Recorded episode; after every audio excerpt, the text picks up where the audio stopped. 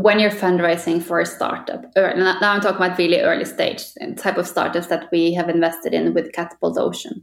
Um, of course, you want to show the you know you want to show the best, and you want to sell you know your company and the team and all of that, and that's great. You know, you should definitely do that, but you have to be at the same time be honest and, uh, and transparent because no one expects that a small early stage company is perfect so with that looks almost suspicious, right?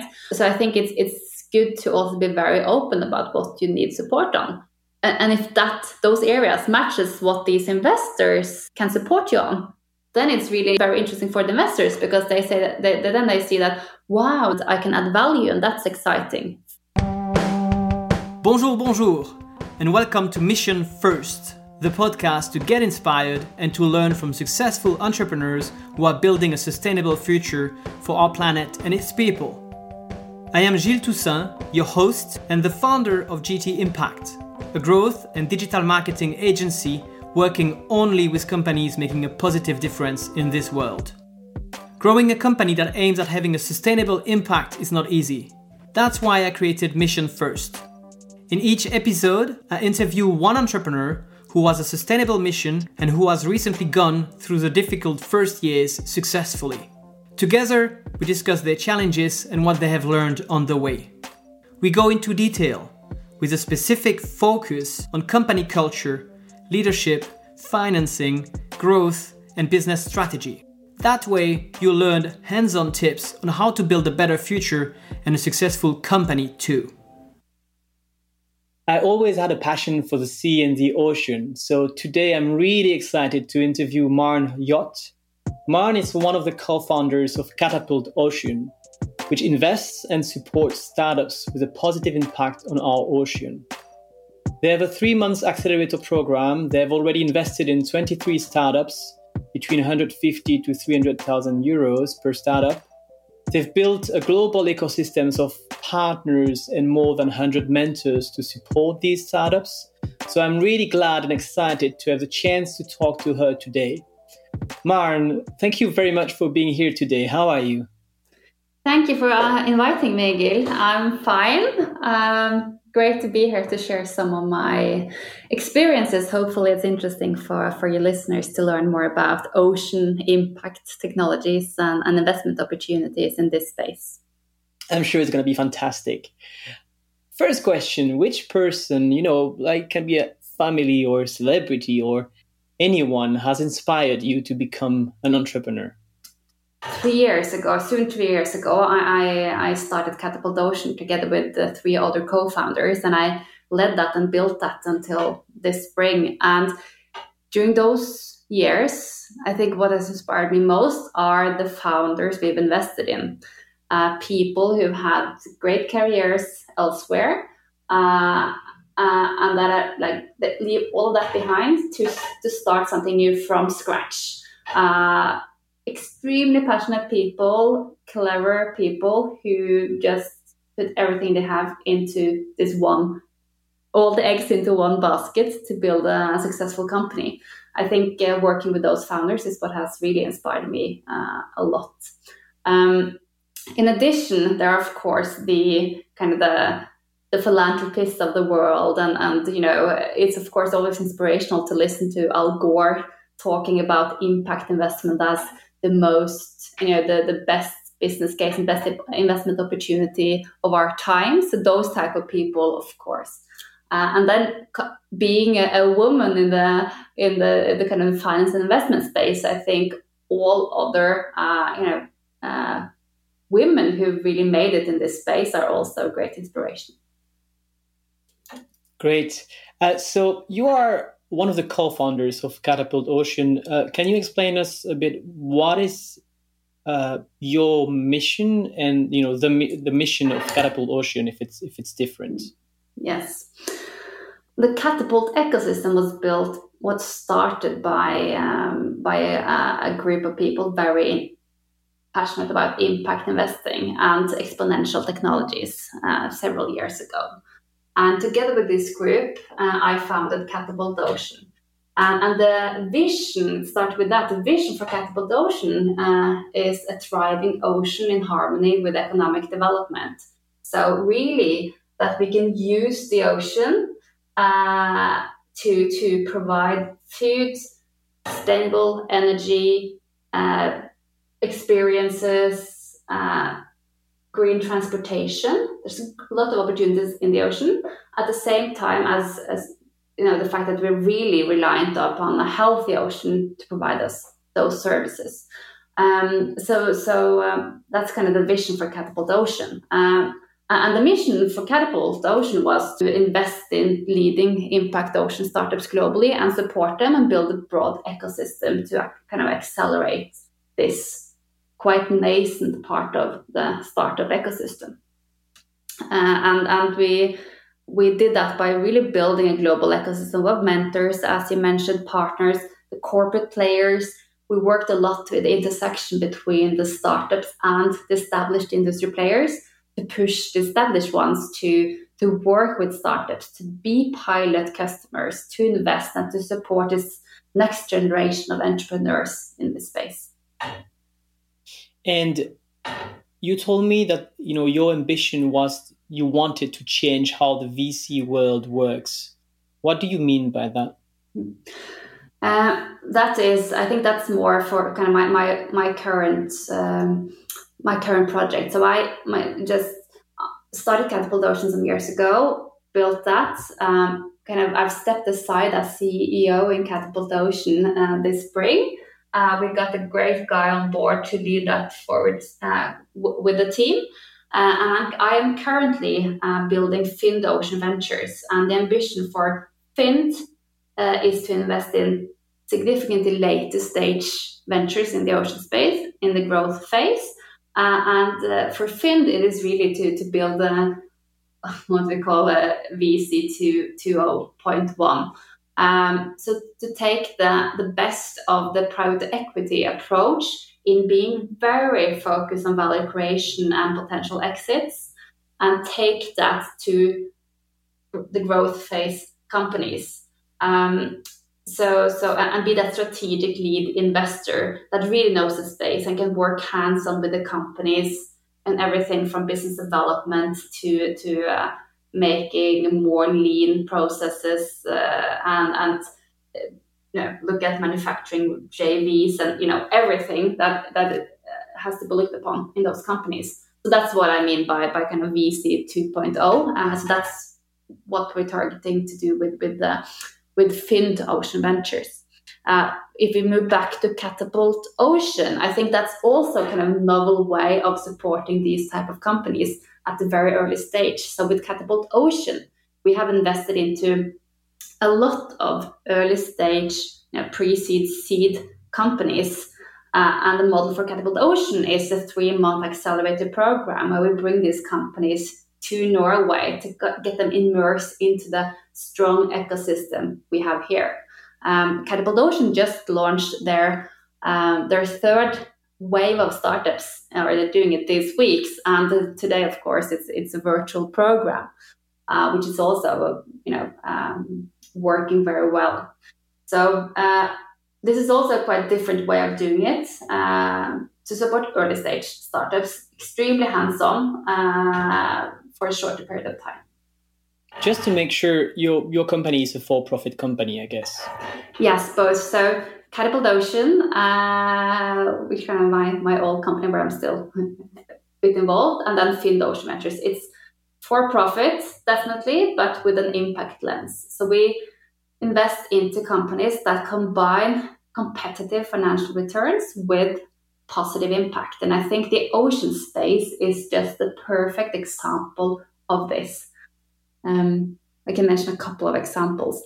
Um, we need to feed the growing population. Uh, there are going to be 10 billion people on the planet uh, the next decades in need of food. And we know that um, uh, protein from the ocean is more healthy, has less carbon uh, footprint, and uh, we are, if we do it in a sustainable way, we are able to produce more from the ocean. So, um, you know, that is of course a big demand. At the same time, if we do it in the right way, using new technologies, we can also do it in a sustainable way that is good for the planet. Uh, so really combining profit and and uh, and impact. So I'd like to take a you know a step back and to, to, to put myself and ourselves in your shoes when you started the company. So, you know, talking about the first steps of the company creation, how does the story start? What's the trigger that makes you decide to start Katapult Ocean? For me personally, it started with I wanted to be uh, to build something. Uh, I had previously been, you know, uh, 10 years plus part of bigger uh, companies like McKinsey, like the Wilhelmsen Group, which is a big shipping company, and Orkla, uh, a big fast moving consumer goods company here in, in Norway or leading one in the Nordics. And I I was a bit tired of all the bureaucracy and, and the kind of the um, yeah being you know just having kind of responsibility for kind of my part but i really want to build something and drive something at, at my pace so that was why i thought you know i, I want to start something uh, and then i had a dialogue with uh, my co-founders in katapult ocean the guys who had already started the katapult group and uh, just discussing with them uh, the idea of impact investing and support working with really early stage companies and founders got me really engaged. Uh, and then, uh, so it's really you have to have passionate about about it, right? Uh, about the type of people you would work with, with a kind of the type, the style, you know, working fast paced environment with with uh, with a lot of people. Uh, and then the ocean is a passion of mine. Uh, being from Norway, I think we grow up with a kind of a uh, a very strong relationship with the ocean. We have one of the longest coastlines in the world. Um, we have some of the leading players in all ocean sectors. Uh, I think we take kind of the, the, the, closeness we have to the ocean, the, the, relationship to the ocean, almost a bit for granted. Uh, so um, I saw a great, you know, uh, it's the passion for the ocean, and then I saw the great market opportunity here. There was really a gap in the market a lot of clever people starting ventures in the ocean space, but not many uh, smart investors in this space at the very early stage. And that's what we built with Katapult Ocean. We saw a huge market opportunity, we saw a gap, we saw really uh, um, an opportunity for us to to to, um, to support and help ambitious founders at the same time as investing in them and and generating uh, good financial returns for our investors. Uh, so the market opportunity, uh, passion about the subject, and, and uh, really the opportunity to work with great people. Uh, and that is what has also led me to, to start Fynd, which I'm currently doing, is that I also see a gap in the market for later stage uh, investors in, in more the growth uh, growth phase of this the same type of companies. Mm-hmm. And so when you are, uh, so you were part of the Katapult group at the time. You see this market opportunity, your passion for the ocean. You decide to start uh, Katapult Ocean. How does it? How does it work? You said you were three co-founders. So how do you select the one you already mentioned? How do you find the other one? How do you select him? And then the second part would be how do you start like raising funding because i guess mm-hmm. you know it's not like a startup you cannot bootstrap it you need if you want to invest in other startups so mm-hmm. what are your steps there to say okay we're going to find investors to raise some capital before we are even able to start mm. so first topic you know people team um, when I started Katapult Ocean, it was kind of we were, we were four co-founders, uh, and all of us kind of decided to start it together. So the three others were part of Katapult. I came from the outside, so my company and them started Katapult Ocean together. So we kind of all of us uh, kind of chose each other uh, when we started Katapult Ocean. And Katapult, just to to be sure, Katapult is also an investment company. Uh, yes, yes.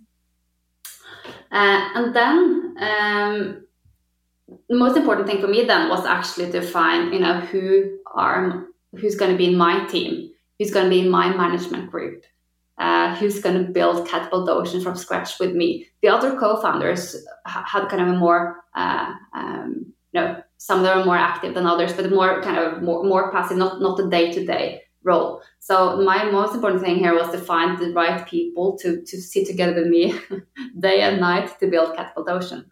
Um, and I first thing I did was to really to, to to to use my network. I knew I wanted to have people based, you know, the main part of the team in Norway. But I started talking to people in my network, get them engaged. You have to really share the vision, talk about the story, and you know, get them on board. Uh, and I was extremely lucky uh, to, to, to get uh, four fantastic people to join me. That really we ended up being a, you know a team that really complemented each other. So um, that is kind of the, I mean the most important thing, and that's what I'm currently doing with Fynd as well. How to set, you know start build the right team from the very beginning. If you fail to do that, I guess that you know it's if you start an investment company like I've done with Katapult Ocean and with Fynd it's exactly the same as if you know if, if you start a, a, a startup, a kind of more traditional startup as well. Um, uh, so it's people who share the same passion, the same values, and are really ready to to give everything to to deliver on the mission. Uh, and then you need funding, of course, to uh, to both uh, to get those people on board and to start to start the work. So for for when you set up an investment firm, you need both funding to kind of set up that company uh, and hire people, uh, and then you also, of course, the both important part here is to, to get capital into a fund that you then manage and invest into other companies, right? Um, and this goes a bit in parallel. So with Katapult Ocean, uh, we really we had you know some initial uh, funding from from the Katapult Group, uh, which you know man- so we managed to get it started, and then we got another investor on board into the management company. Uh, but then the very first things we did in parallel was to start talking to investors to get them excited about the opportunity to invest into the Katapult Ocean Fund. Uh, and as it is with uh, with uh, you know fundraising for a startup, this is kind of the same with fundraising for a fund you have to tell a convincing story. Why should those investors put capital into, you know, your project instead of having it in the bank or having it in other funds? There are a lot of people asking for for the capital. You know, why, why should they put it into to you? And uh, telling that story in a convincing way, make sure you talk to the right people uh, and you know, and really be focused on what type of investors you talk to is, is, is critical. So now that you have like you, you, you find the way to to raise the funding you have the you found your co-founder. What in that part at the beginning what was the hardest part? I think it's you know in general it is just to remain focused because uh, in, in the very beginning setting up a company you are uh, there's so many things that needs to be done and there's so many work streams and you're just too few people to be really true to your mission and not be tempted to say yes to, to, contribute to a lot of other things, but really, really stay true to your focus. What are the most important things you need to do, get done over the next month? Just focus on that. Uh, I, just as an example, also, you know, it's a parallel thing. I was in a board meeting yesterday with the company I've invested in privately, and that was the kind of the main the main focus in that board meeting yesterday also was to support those founders on, on focusing. What's the key thing we need to achieve next month? Is it to get one cornerstone investor or is it to get that product ready? Okay that's the most important thing. Then everyone should focus on that. We shouldn't do anything else apart from kind of keeping everything else floating and, and, that's that's tough, right? Because you have to say no to stuff, uh, and uh, a lot of founders are extremely ambitious and passionate and are yes people. Um, so uh, I think that that that is a challenge, uh, and still a challenge uh, currently. Uh, while I'm I'm still kind of um, building Fynd with I have a great group of people joining me, but not all of them have joined full time yet. So I'm still kind of uh, it's extremely important to be focused and say no. Do you have any tip on your decision like making process to be able to stay focused? A very concrete one is to use a tool that I use just for myself, and I've used it as a management tool in Katapult Ocean, and I've also uh, a lot of the companies we've invested in in Katapult Ocean have also started using it. Uh, I think it comes from Cisco. It's the OKR, Objective Key Results. Mm. It's a very, you know, it's it's a very simple tool, but it helps you focus. So, okay, what what are the main objectives you have, you know, you want to to achieve the next three months? Max, you know, for a company, small company, maximum four, five, maximum, right? For for a company with two persons, maybe two and then for each of those objectives, what are the key results, measurable, and what's the deadline, and who is responsible? It sounds very simple, but if you put all of that down on paper and you and you stick it up on the wall to remind yourself this is a focus every time you're asked to do something else or there's you know something else that uh, that you know grabs your attention look at that. And you know we had a rule in katapult ocean which was that if you do not you know if there's any anything else than what's on that uh, OKR uh, that comes on our desk, uh, we're not going to do it. And if we feel that this is something we should do, then we have to sit down, all of us, and say, okay, then we have to remove something else that is on the OKR because we, we don't have the capacity to, to focus on more. Uh, so we're very strict on that. It's a, it's a good tool. Yeah, OKRs are very, very powerful and uh, it takes the more the bigger the company is the more time it it, it takes to to set them up and mm. probably to follow them up but uh, i also agree that it's something very very mm. efficient and uh, i think companies who are using it are way more efficient than others mm. so after talking about this like hardest part in the beginning um, when i see on your website that you know it says you invest and support startups with a positive impact on our ocean and you basically have three steps to help them to invest to catalyze those two words. Mm. and you have the katapult accelerator and you are as well you know building a global ecosystem with startups mentors partners investors. How do you decide to develop these different services or let's say features of your company in, in, in which order uh, I was lucky when starting Katapult Ocean because we had a sister company or have in Katapult Ocean called Katapult Accelerator, and they had already uh, established an accelerator program and seed fund for impact startups globally.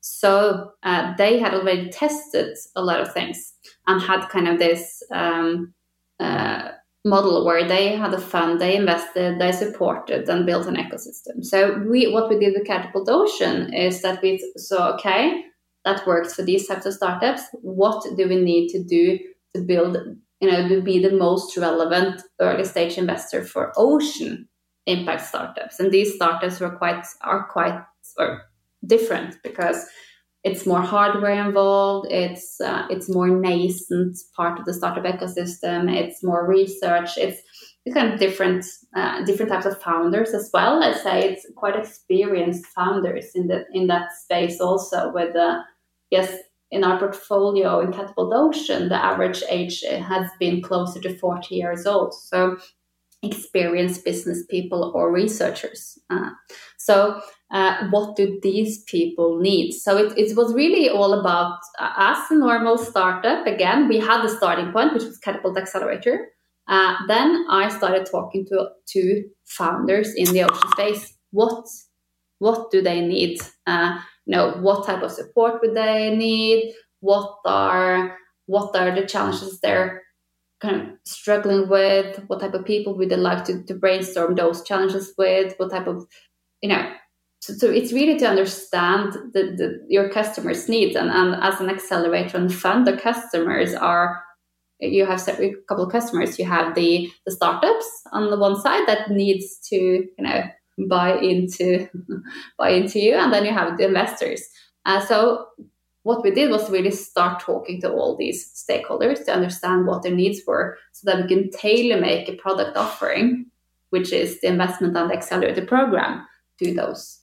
Okay, and I saw as well that you have a lot of partners on your on your website, mm. and to build this ecosystem of partners. What are exactly these partners, and how did you grow that network? What, what what's your approach for that? Mm. Uh, those partners had different roles. So some some were uh, supporting us when we had demo days or events and took part in those in different shapes and forms others uh, contributed to our due diligence process. Others again contributed as had people in their companies contributing as mentors. Others again uh, contributed to the accelerated program hosting sessions talking for example about you know what they see uh, what they look for when they decide to do a pilot project with a startup for example or uh, shared how they work with impact and impact measurement or how they work with leadership development because really uh, supporting these founders to become uh, good leaders is also a very important part of of, of um, uh, what they need, what we need to do.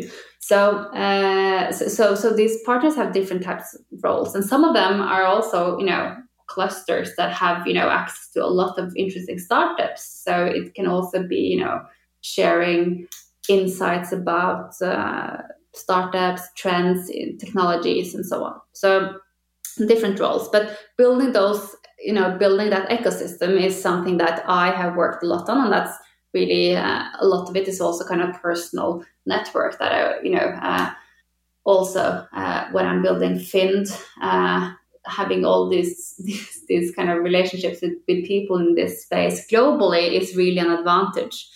Um, and how to build that? Well, it, it's about being present. I mean, in these Corona times, it's a bit different actually, because uh, you have yeah, it's a lot of conferences still. It's all virtual, but you miss those more informal chats by the coffee machine, right? Or in between the sessions. But I, I was, I've been, uh, been present globally at you know, most important ocean events.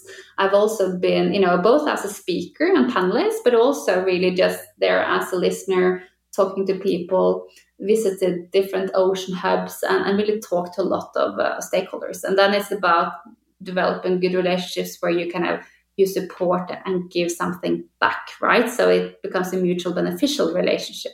That that's the balance, right? It's between saying no to a lot of things and saying yes, because when you say yes, you get exposure to a lot of interesting people that might be very interesting to talk to, and that you know, and then you might end up, you know, learning something new.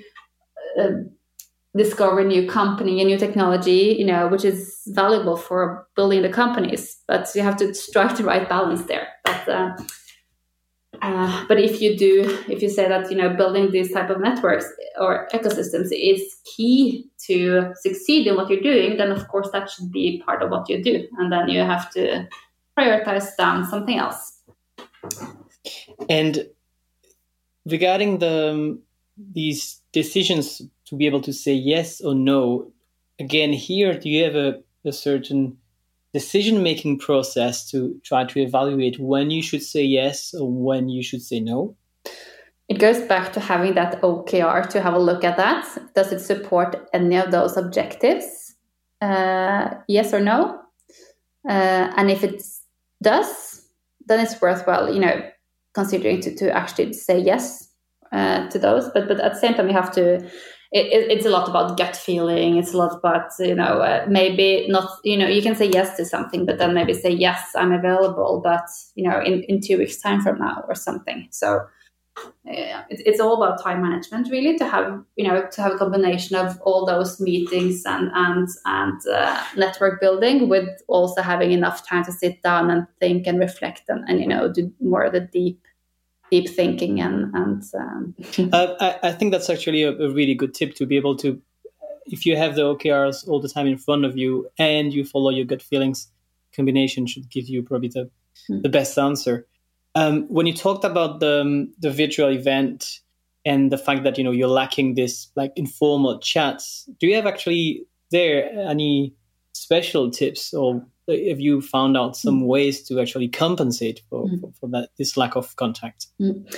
I think uh, it's it's about also you know since, since, you don't get to have that you know ten minute chat with the person you want to talk to by the coffee machine that you can just target, be more you know. Uh, uh, you know, just approach approach people via you know emails or or call them or be more you know use other tools to get to talk to those people, uh, call people and ask, you know, uh, ask for a quick chat. And I think what the, the, the good thing about you know things being virtual is that you can you can ha- you can actually have a a 15 or it's easier to have a 10 or 15 minute chat with someone virtually than in person, right? So as an example, a couple of days ago, I, I had a, someone had asked me to have a, to take a coffee, and uh, because we we still meet people for coffees here in, in Oslo in Norway, um, with a with a arms or with a, the one meter social distance,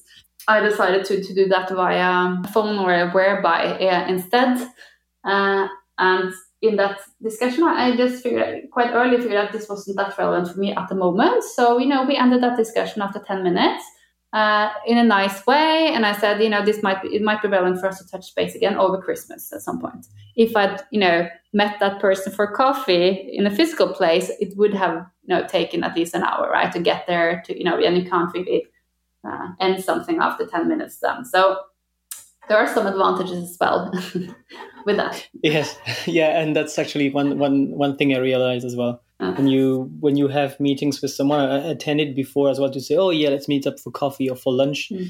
And then you now attend more as well to say let's have first a phone chat uh, and because not very often but sometimes you just realize that it, it's it's it's not the right time to discuss or there is no nowhere to go mm. and it's better to to postpone and to just have this five minute chat instead of like having mm. to, to talk during one hour, even though it's nice. But if you start doing that too often, as you said, uh, saying too often yes, then mm. you start ending ending up not doing enough, yeah. not accomplishing enough. Exactly. So.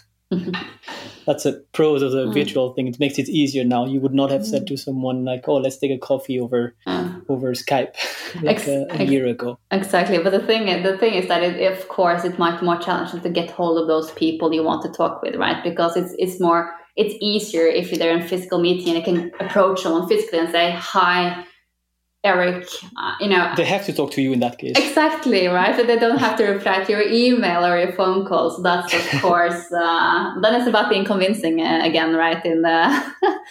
yeah, the first the first minute is yes. also very crucial. It's like cold calling, but in, in chats. Yes. um, I'd like to talk to switch to the um, to move to this do's and don'ts you sent me, and then uh, I'd love to talk, of course, about you know your future. Mm. Um, so I'll ask you if you could um, put up a list of do's and don'ts for the founders who are actually raising some funding. So you told me for for for that. The first one was to be honest and transparent, show the ugly side what do you need support and help with and ask for it mm. this makes investors engage so yes. can you elaborate on that well yes it's uh, i mean when you're fundraising for a startup or now i'm talking about really early stage type of startups that we have invested in with katapult ocean um, of course you want to show the you know you want to show the best and you want to sell you know your company and the team and all of that and that's great you know you should definitely do that but you have to be at the same time be honest and, uh, and transparent because no one expects that a, small early stage company is perfect. So that looks almost suspicious, right?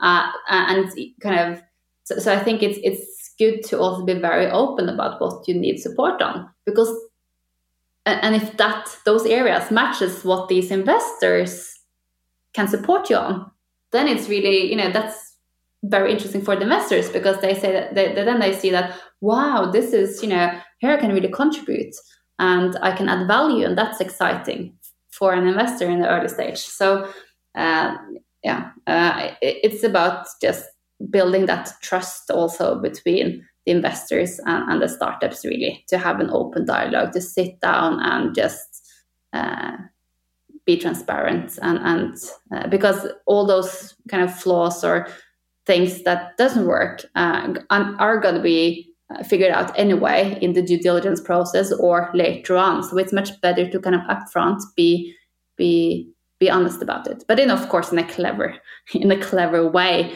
Um, so that's the first thing. Yes.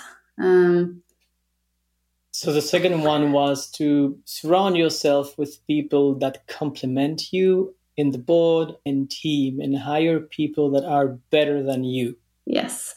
That's back to my kind of one of the what I talked about the first things I did when starting Katapult Ocean, and also now while starting Fynd, is make sure you have the right people. Um, uh, and that you build a diverse team in in you know in in many aspects really. So it's not all about gender and, and back ethnicity and all of that. It's backgrounds, uh, interests, introvert, extrovert. It's kind of way of working. It's it's a lot all all the dimensions.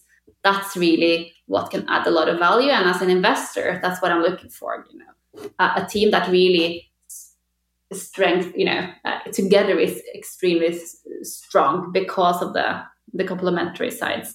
Uh, and if you, but but as an early startup, you you don't have that many people, right? So so then it's even more important to make sure that you can have people in the board, or if you have an advisory board or around or a, or a mentor that can really support you on the t- topics that you're not that good at, right? Uh, and very often we see that people tend to hire people that are similar to themselves. That's kind of a bias we typically have. Um, and I think it's very important to be cautious of that and, and, and really try to hire people that are different and people that are better than you at something, because uh, then you can kind of improve or strengthen the company as a whole. And it's ex- exciting to work with people, smart people that are better than you, that you can learn from. Right? That's really what, uh, uh, yeah, at least what what excites me. The third one, the third do you send me is do your research, identify the investors that are relevant for you. Do not waste your time meeting investors with the wrong mandate. Make the make the pitch relevant to them and what's in, in for them in addition to financial returns. I'm mm. really mm. curious about that one. It's a bit back to the say no and prioritize, right? So so you're a startup uh, and you want to raise funding. It's very tempting to talk to, you know, of course you should talk to a lot of people about it, but it's tempting to just get all the meetings you can. But I think it's so important to, to do your homework, uh, find out what investors have previously invested in companies at the, your stage or have that as part of their mandate. Really prepare yourself so that you, when you go and meet that investor, you can pitch to them not to kind of any investor, but you actually make a pitch to them. I don't. I'm not talking about you know making a, a, a completely new pitch every time you're having an investor presentation, but you can just do small tweaks and include stuff so it makes it personal for them and so that they see that oh this is this is somewhere where I can actually add value and it makes sense for my my fund or my uh, my company to invest in you know into this and these guys have actually taken made an effort to, to, to understand us and to learn about us. That's also uh, a nice thing for those investors. So, uh, and it's also about not wait, you know, same same reason as not saying yes to everything. Just not do not waste the investors' time nor uh, your your startup's precious time meeting people that are not relevant for you. Um, and there are different ways of doing that, of course. I mean, one thing is, of course, starts with googling and researching the web web web sites and, and so on, but also you know talk to people in the ecosystem, try to understand which investors are mo- most inclined to invest in you, uh, and start with those. Have a prioritized list. And what do you mean by what's in, in them in addition to financial returns? I mean, what would be the, the, mm. things you would look mm. at uh, directly? Yeah, you know, um, I, I, can take an example, which is again, uh, I think it, it's true for both Katapult Ocean and Fynd, is that investors that invested into our fund, they get access to our ecosystem. They can learn something. They can follow what are the latest trends within the aquaculture sector, for example, or what what what's the latest technology or what's happening in this space in Canada or elsewhere in the world. So, um, and they can maybe be part of a group of really interesting investors uh, that are, have more experience in the growth phase or investors that have more experience in, in ocean. Uh, so, you know, um, make sure that these investors see that, you know, yes, you invested, you have, you know, there's going to be financial returns here, but you can also, this can be part of building your ecosystem. Uh, you can gain more insights and, and, knowledge by becoming part of this ecosystem. Uh, you can learn something.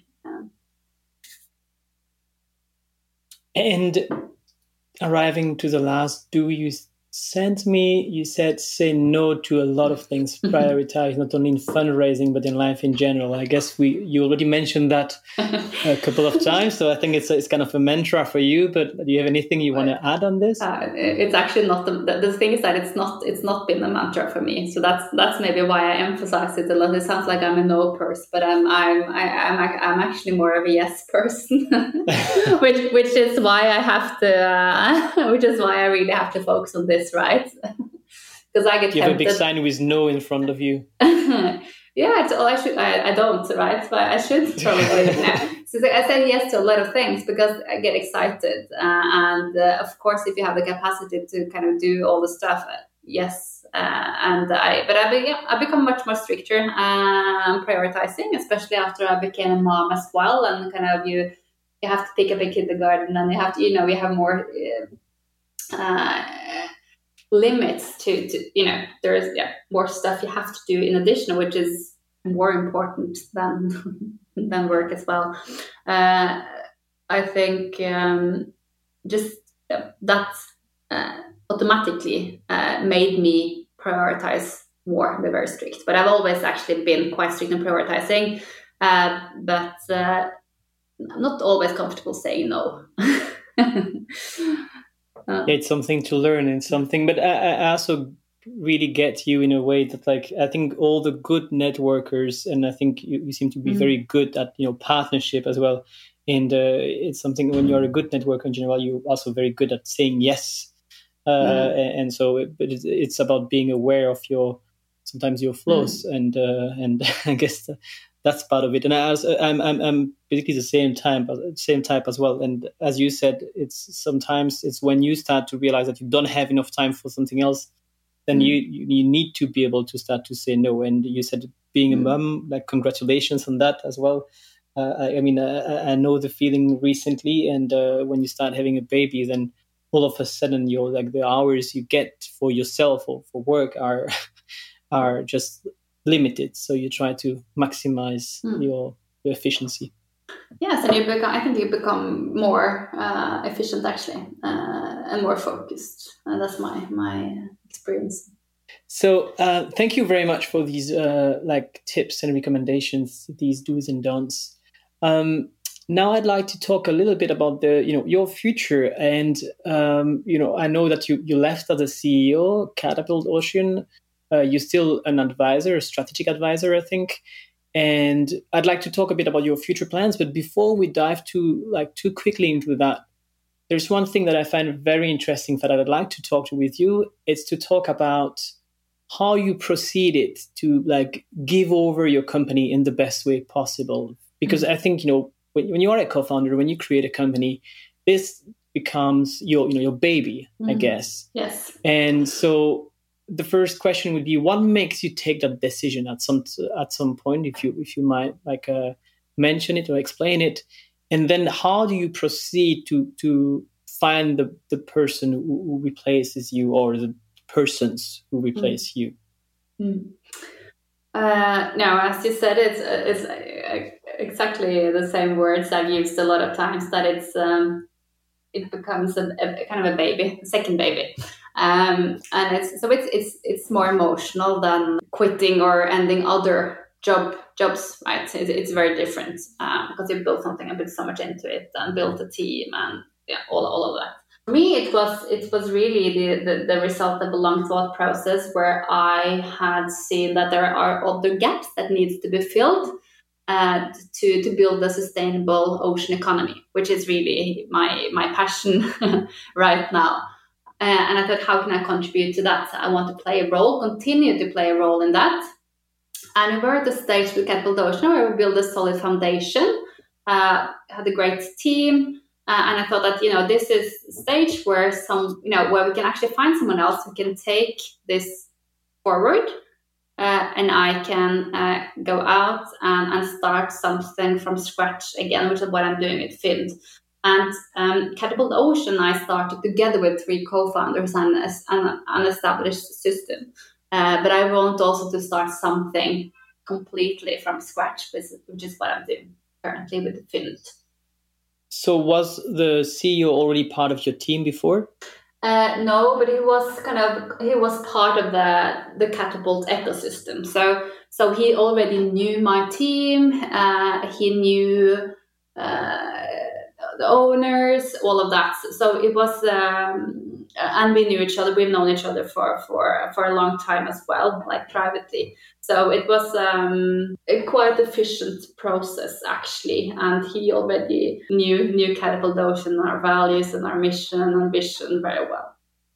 Uh, which was lucky, a lucky situation. So you decide you left Katapult. That you left. You didn't really mm. left because you're still an advisor there, mm. but you left as a CEO in spring this year. Mm. And so your next step, you already mentioned it was Fynd. Mm. Can you explain me a bit what are the next steps uh, with with that venture and uh, what kind of co-founders are you looking for? Mm. Um, what do you think is going to be the most difficult in the coming months? Yes. So, uh, first priority was to, of course, have a smooth transition with Katapult Ocean. Make sure that the new CEO Jonas uh, got on board in a good way, and yeah, all that. Um, and then uh, I'm currently now building Fynd Ocean Ventures. Um, and our ambition is to be the leading fund manager for sustainable ocean economy uh, globally uh, for companies in the growth phase. So that is significantly later than Ocean invests in. Uh, and we want to, uh, to uh, invest in a fewer number of companies, be hands on in the entire investment period.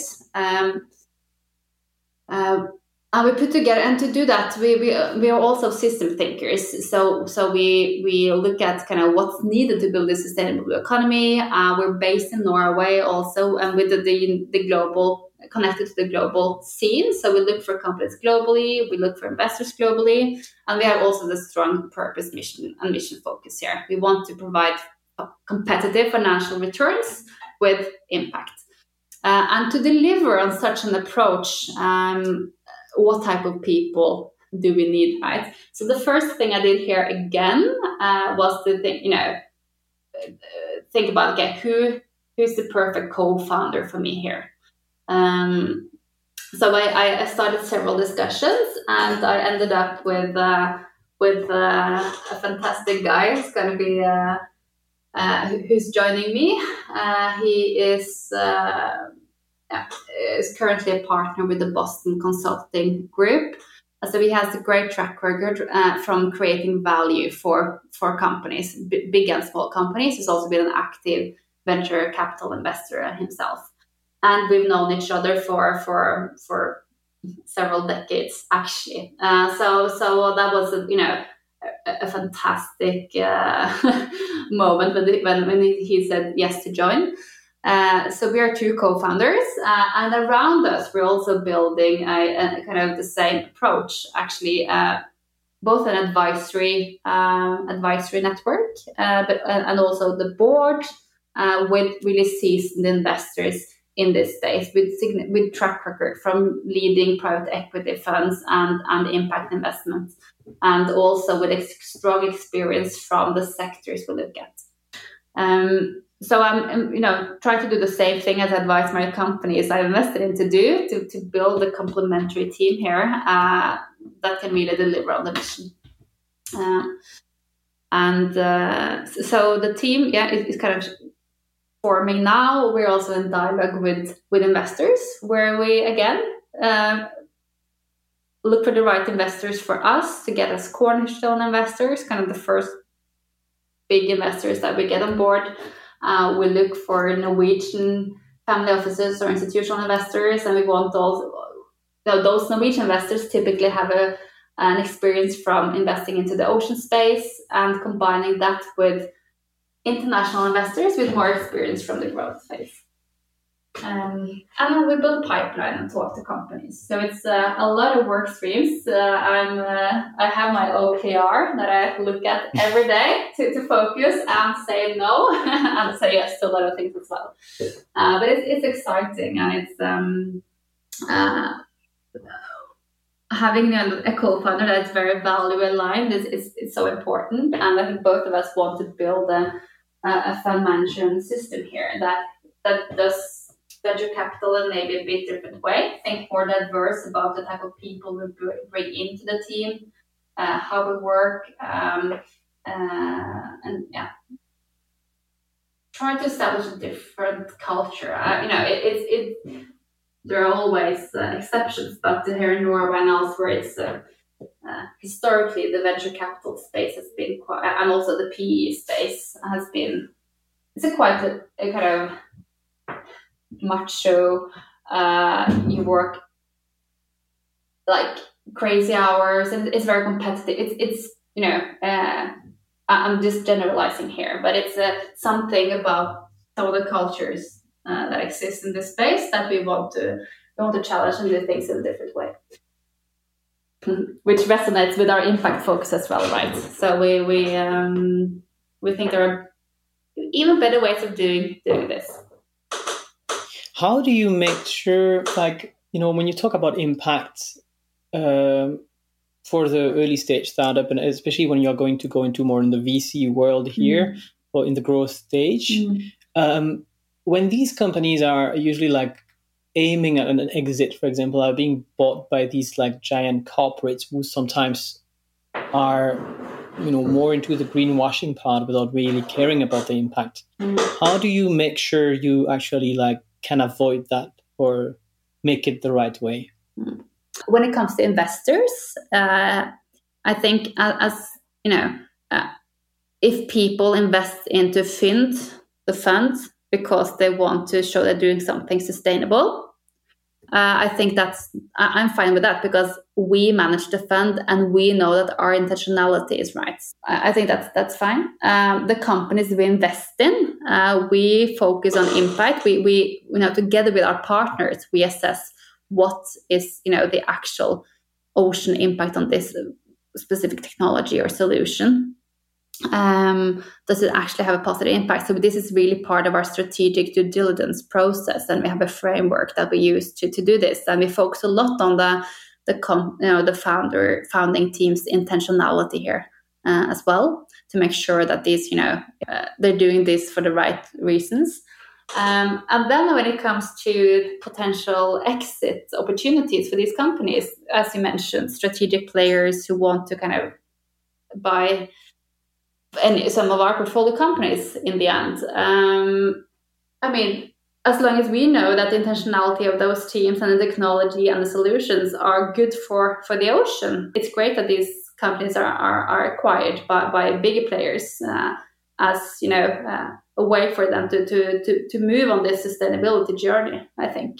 I think it's um, in Fynd, we look at kind of three main areas. One is to feed the planet in a healthy, sustainable way. Second is improved utilization of ocean resources. So that is new materials, health nutraceuticals, and so on. And the last one is um, technology to support fact-based informed decision making, which is big data, sensors, connectivity, all of that. And I think uh, as long as we do a thorough assessment in our due diligence process, uh, I think we yeah we are fine. Uh, but of course, it's important that we we are very cautious about what type of investors we want to sell these companies to to make sure that you know uh, the impact focus is is continued in the next phase of those companies' growth. Good that they keep on having the right mm-hmm. mission. Yeah, and we as investors, we we work with these companies on, on impact, how to define their theory of change, uh, what impact metrics should they report on. So these companies they report back to us on financial uh, results, but also impact, and we aggregate that and report to our investors on both the financial developments, but also impacts. And this is becoming more and more, uh, you know, normalized as well, which is great, great to see. Thank you, Maren. I would love to switch to move to the last usual questions that I ask all my guests. So the first one would be what's the best advice you've been given as an entrepreneur? Ask for help and support. Just reach out to people and ask for people to mentor you or to give advice and, and support. Because uh, people, uh, people uh, love to help. I think that's important. Great one. What's your favorite question to ask candidates during your recruiting process? Or let's say here, uh, that's usually what I ask to startup owners, but in your case, maybe it's not during the recruiting process mm-hmm. as such as a candidate, but as, as a startup, but to the founders, for example. Why do you want to work here?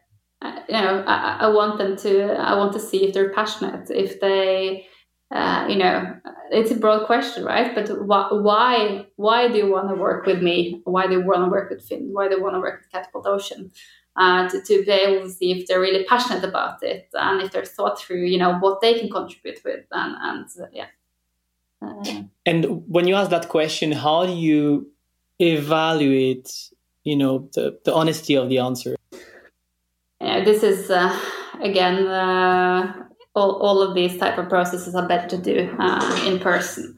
Uh, and uh, I guess it's it's a matter of you know you have a I have a gut feeling an instinct. I've talked to you know we've looked talked to and interviewed so many founders and people and in different situations. So I, I think that if you have a long uh, discussion and a couple of couple of interviews or discussions with these you know potential candidates you you, you get the you know you you you understand uh, if they talk the truth or not. And that is of course important to do reference checks and and all of that. Um, but I believe in you know not having this uh, you know very hardcore interviews but but have more of a dialogue. And and this is a especially for a new company like Fynd and Katapult Ocean was, it's, it's kind of a, you have to sell both ways, right? It's different than when I interviewed for McKinsey because uh, there was a kind of different balance and, strength there. I think um, you have to create this good good dialogue and and uh, and you and then you get a feeling if you know people are honest or not. But you, yes, and I, agree. Yeah, I agree as well, and uh, especially when you when you when you have several questions, mm. I think this that question is a very good one. Mm. But what you said is totally right. It's usually it's when you look at what the people say beside that mm. question mm. that you actually can can mm. can evaluate how how uh, mm. passionate these people are because mm. I, I, mean I know if you have examples but uh, me I, I, can really have some examples in mind when you know when I was working in the music industry and I was like interviewing uh, in the tech uh, for, for a musician for this tech company you know, all the people will tell you, yeah, I'm passionate about music. Mm. You know, why, why, why, do you, why do you want to work here? But at the end of the day, you would have some people during along the, the interview process who would tell you, you know, when I read the ad, mm. I had butterflies in my stomach. Mm. This is my dream job. Mm. Uh, I would like quit my job tomorrow directly if I could have a, a spot here. Mm. So by by by just speaking with these people, even if you ask that question in the middle of it of the interview, you have cues uh, like at other places yeah. on w- when these people are really passionate. Yeah. Um, but I think it's it's it's a very important question to answer. Yeah, and that is of course, I mean, for, for, the different types of roles that I look for. I mean, if I look for track record within investment, you know, the, those are all the kind of the data. The you know, there's a lot of stuff that needs to be there, but but you have in addition to those, you have to have that passion and uh, really want to work with. You know, it, it's so important when you're a small company. It, it, you know, if you're you know big established industry players and you add one more person that's of course important but you know for a small company that you know you're two people and you're adding one more person it's extremely important that that person is a good match right personally as well and can complement and that's a measure of success yeah, yeah.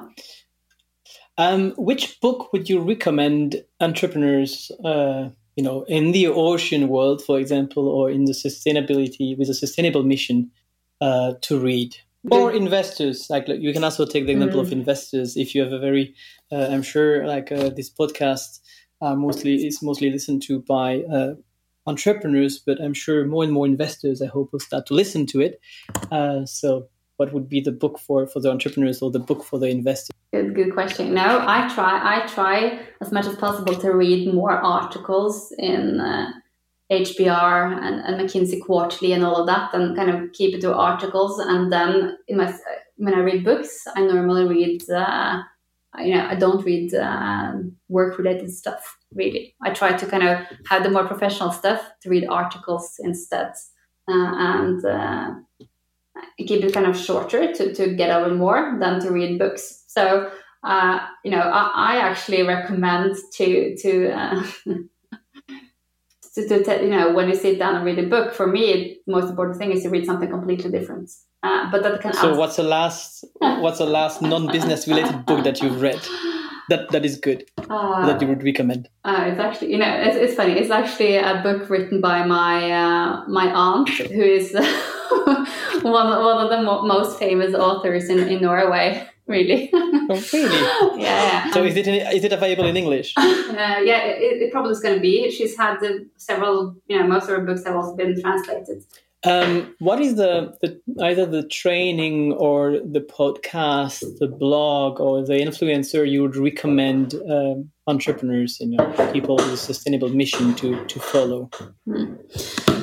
Uh, uh, you know, I'm very much in the ocean space, right? And I think um, some examples of of, uh, of people. Um, uh, I think um, Nina Jensen is a is a good one. She's a Norwegian uh, bio, marine biologist. She's head of REV, which uh, is a big research vessel and a big project in, in Norway or globally, really, with ocean and conservation technology startups. So I think Rev Ocean and Nina Jensen is, is someone.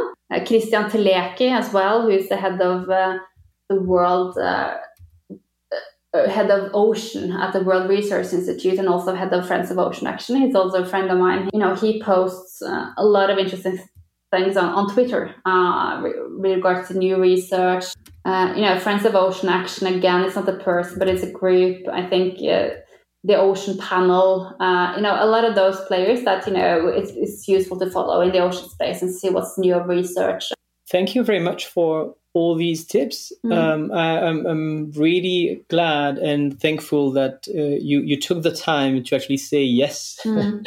in the middle of uh, like your you know your OKRs, and we made it through for the for this podcast interview uh, Maren. So thank you very much again for sharing your experience and uh, wishing you all the best with your with your new uh, company, Fynd. Is Fynd already online? Uh, it's next week, so I'll, I'll share it with you when it's ready. Okay, thank you very much again for your time. Have a wonderful day and uh, all the best. Thank you, Gabe. If you like this podcast, there are two things you can do that would mean the world to me. The first thing is to sign up for the podcast newsletter. That way, you will be notified of the new episodes, but you will also get a summary of the learnings at the end of every season. Plus, for each episode, you will get the resources and the list of do's and don'ts that every guest shares with me. And finally, you will also get the opportunity to ask our future guests one question in advance. You can sign up for this newsletter on gtimpact.com. The second thing you can do to be super helpful is to recommend this podcast. For that, you can write a review on Apple Podcasts and share the podcast with your friends, other entrepreneurs, and people trying to build a sustainable future. That way, we can all learn together and work on a brighter future for us, our children, and our planet. Thank you very much, and see you next week for the next episode. Have a nice day.